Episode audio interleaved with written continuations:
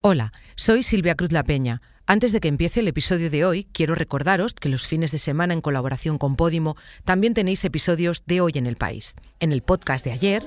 Que si queréis ponerlo en círculo, yo por mí perfecta, y si queréis estar así, pues también perfecta. ¿Sabéis decirme cómo está ahora mismo la ley del aborto en España?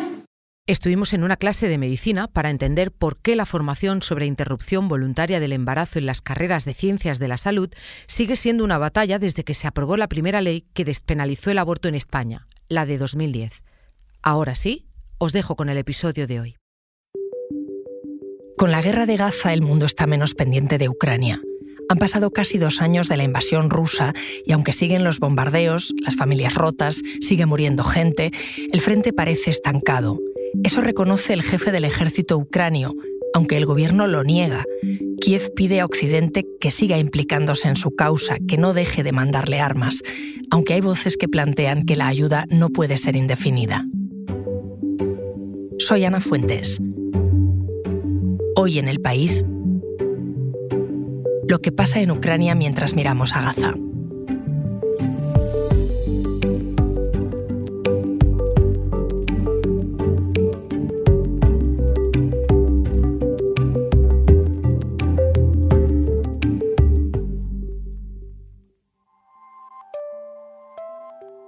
Cristian. Hola, Ana. Si l'attention internationale se détourne de l'Ukraine, d'une manière ou d'une autre, cela aura des conséquences. Cristian Segura es uno de los enviados especiales del país a Ucrania. Este que escuchamos es el presidente de ese país, Volodymyr Zelensky, se quejaba en la televisión francesa hace unos días de que desde el 7 de octubre el protagonismo tristemente en términos de guerra lo esté acaparando Gaza, el conflicto entre Israel y Hamas. Cristian está perdiendo apoyo a Ucrania por eso. Más que perder apoyo, lo que sí que está sucediendo es que, pese a que continúa siendo una prioridad, ya no es la única prioridad, sobre todo en cuanto a esfuerzos diplomáticos y de suministro de armamento. Hace unos días el propio Volodymyr Zelensky reconoció que estaba siendo un contratiempo muy importante la crisis en Oriente Medio para la unidad de los, de los aliados y el esfuerzo de sus aliados para plantar cara a Rusia. Hablas de unidad y es que hace muy poco se veía constantemente ¿no? esa unanimidad en Washington, en Bruselas, de apoyo a Ucrania. ¿Ahora mismo están cambiando las cosas? Sí, están cambiando. También Zelensky, creo que fue en agosto o en septiembre, fue muy claro. Dijo, miren, ahora yo me reúno con mandatarios delante mío, me dicen que nos apoyan, pero yo veo en sus ojos que algo ha cambiado al final son solo palabras, estas, estos lemas, eh, estas expresiones tan habituales de los aliados de Ucrania de estaremos a vuestro lado hasta el último momento, cueste lo que cueste. Belieskov decía, mm, se ha demostrado que no es así, porque ahora mismo, por ejemplo, en Estados Unidos hay un bloqueo legislativo a suministrar más eh, apoyo presupuestario y militar. En la Unión Europea se están produciendo señales de cierto agotamiento respecto a la guerra. En la Europa del Este, además del sospechoso habitual próximo a Rusia por múltiples intereses, que es Víctor Orbán en Hungría, en Eslovaquia ha asumido el poder, el gobierno, otra, otra fuerza próxima a los intereses de Rusia el agotamiento se nota. Si miramos al frente, tú, has pasado mucho tiempo allí. Te sabes muy bien el mapa. ¿En qué punto está? El frente se encuentra en una situación tremendamente pesimista para Ucrania. Evidentemente no tan negativa como cuando se inició la invasión y Rusia casi ocupa Kiev, por decirlo, por resumirlo rápido. Pero el frente está estancado e incluso ahora hay ofensivas rusas en, claves importantes como Mariinka, Avdiivka o Kupiansk en el este. Y en las zonas donde Ucrania había apostado por avanzar en su contraofensiva de verano, está completamente estancado sin posibilidad de grandes avances. ¿Y los militares te cuentan que les falta munición o que les faltan tropas? Los militares, empezando por el mismo comandante en jefe, son los más sinceros sobre todo en la, desde la proximidad. y a los ucranianos les falta, en comparación con el enemigo, les falta todo. ¿Esto que me cuentas lo está aprovechando Putin? ¿Lo aprovecha Rusia? ¿Le está beneficiando? En estos momentos la guerra se encuentra en la situación que quería Rusia. Un frente estancado, blindando, fortificando los territorios ocupados. El frente es larguísimo, son 1.800 kilómetros y Rusia siempre tendrá más tropas y además tiene más tiene cosas fundamentales como es un dominio aéreo del mapa y munición que puede ser 10 veces superior a la, ucraniana. En estos momentos, el esfuerzo armamentístico presupuestario estadounidense tiene que priorizar Israel. Se está priorizando Israel porque Israel es un aliado histórico y mucho más próximo a Estados Unidos que lo que ha sido Ucrania.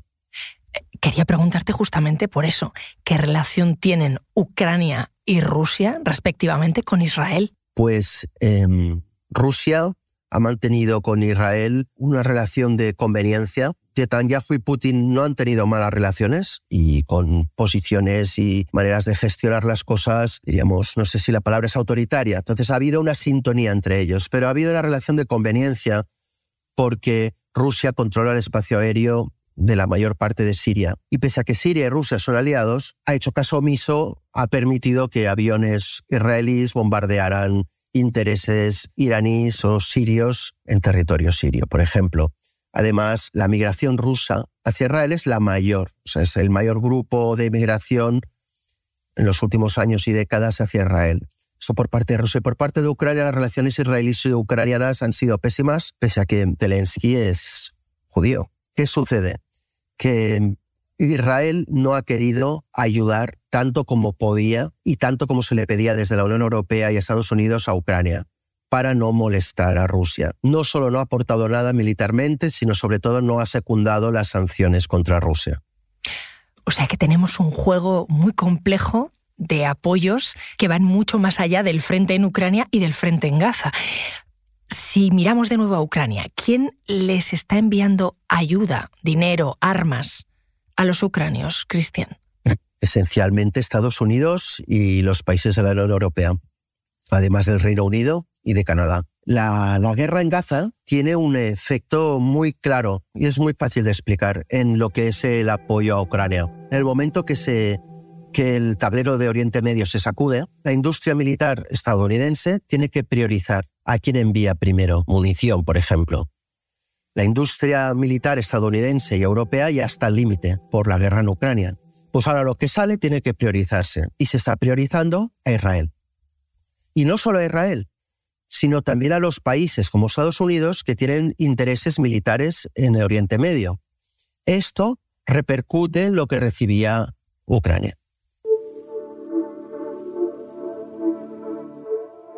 Me has hablado de que el arsenal de la OTAN se está agotando, eh, de ese apoyo de los aliados, pero ¿y Rusia? ¿De dónde está sacando el armamento? Rusia tiene su industria militar trabajando al 100%. El presupuesto militar creo que es el 50% del presupuesto del gobierno. Básicamente Rusia está ahora explotando al máximo esta capacidad de decidir unilateralmente qué hace con su presupuesto. Y no solo eso, también ha recibido, según em, servicios secretos surcoreanos, dos millones de unidades de artillería procedentes de Corea del Norte. Se notó de inmediato en el frente.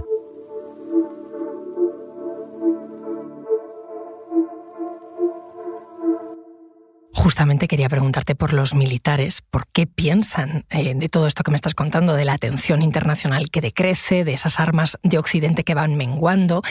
Estuviste en octubre visitando a varias unidades militares ucranianas en el frente de Zaporilla. ¿Cómo están de ánimo?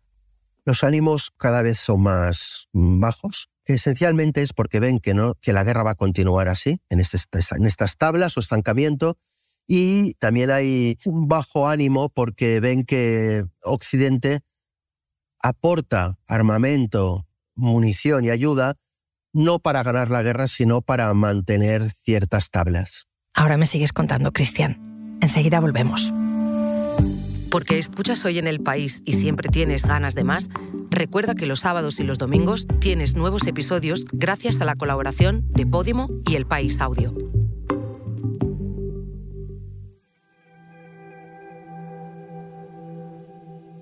Entonces, Cristian, Ucrania asume que no va a poder cambiar el sentido de la guerra.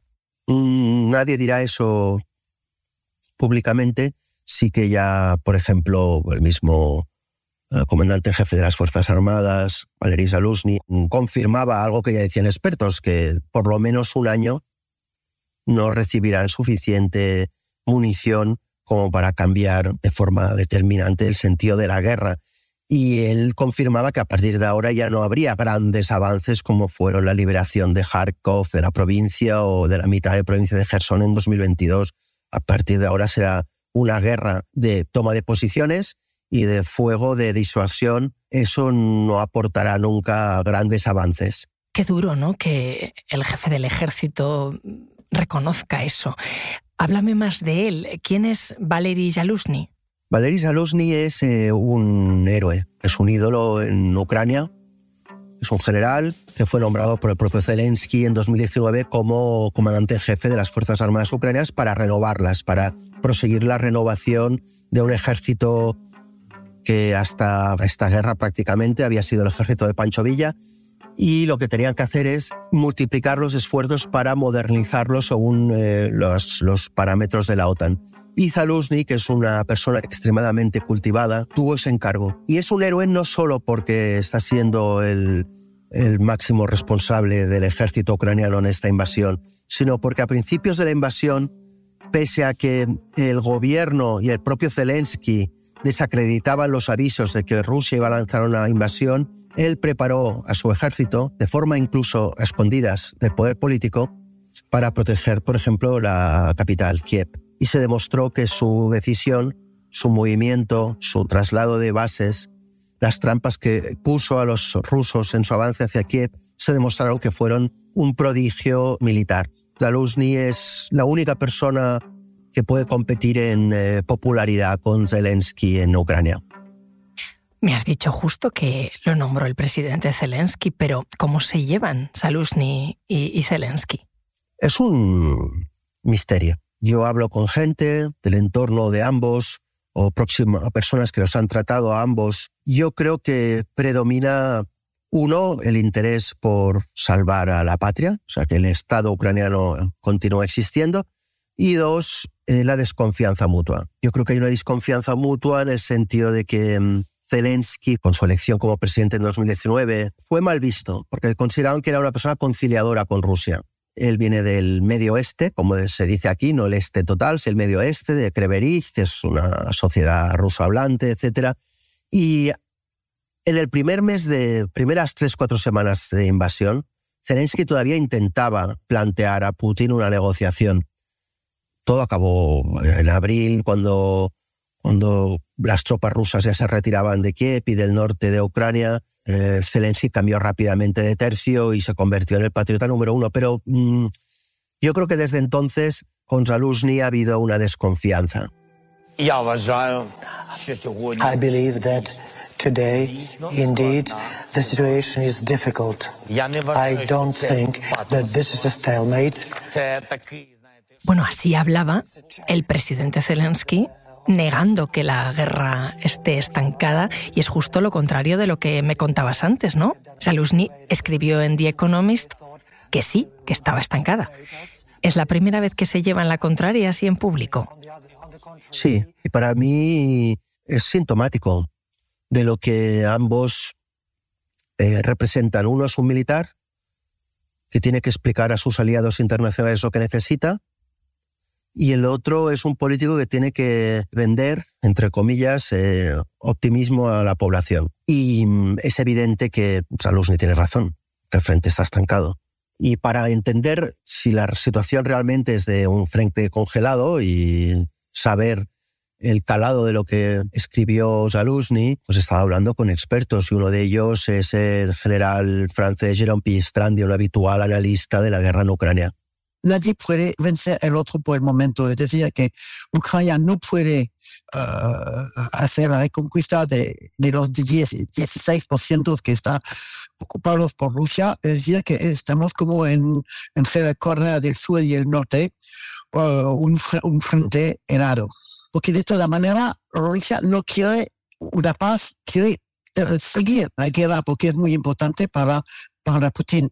Y por eso me, parece que es muy importante para Ucrania de eh, obtener una, eh, justamente la integración en la Unión Europea para garantizar de una manera su seguridad por los 83% del terreno que Kiev controla.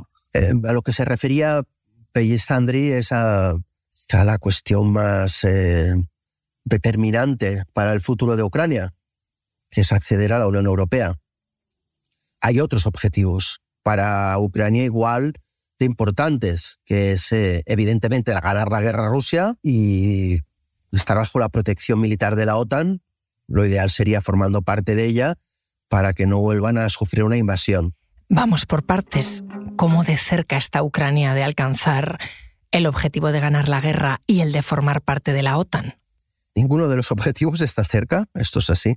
Formar parte de la OTAN es casi imposible mientras Rusia esté ocupando el territorio ucraniano. Evidentemente, si Ucrania entra en la OTAN, la OTAN se obliga legalmente a proteger el territorio de uno de sus países miembros, eh, lo siguiente es la Tercera Guerra Mundial. El otro objetivo prioritario, evidentemente el que más, es ganar la guerra. ¿Qué quiere decir ganar la guerra? Para las autoridades ucranianas es expulsar al invasor de todos los territorios y volver a las fronteras de, su independencia de 1991. ¿Y qué hay del tercer objetivo, el que decías tú que era más importante, entrar en la Unión Europea? Sí, es el más importante porque es el que posiblemente tiene más eh, apoyos, ¿no? Porque en la Unión Europea hay un serio compromiso para que esto suceda y Ucrania se ha volcado en que pueda ser un Estado miembro de la Unión Europea. Lo que sucede es que desde Zelensky a su gobierno quieren vender optimismo, quieren vender buenas noticias.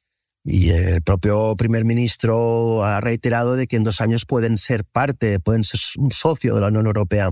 Esto no es posible. Posible porque hay una lista larga de exigencias ya solo para iniciar las conversaciones de adhesión. La Comisión Europea advierte y la Comisión Europea está tendiendo a ser muy conciliadora y muy amable con Ucrania, cita, por ejemplo, dos cosas que no se cumplen, que es eh, las leyes de protección, de respeto de los derechos de las minorías nacionales, y aquí hay un problema muy serio porque sobre todo se están refiriendo a la población de cultura rusa, y eh, otra cuestión es la lucha contra la corrupción. En este país la corrupción es endémica, se encuentra no solo en los altos, los altos eh, poderes y sino en el día a día de la población y esto hay que hacer un grandísimo esfuerzo, no solo modificar leyes, sino seguir, hacer un seguimiento de la aplicación de estas leyes. Cristian, gracias, cuídate. Gracias a ti.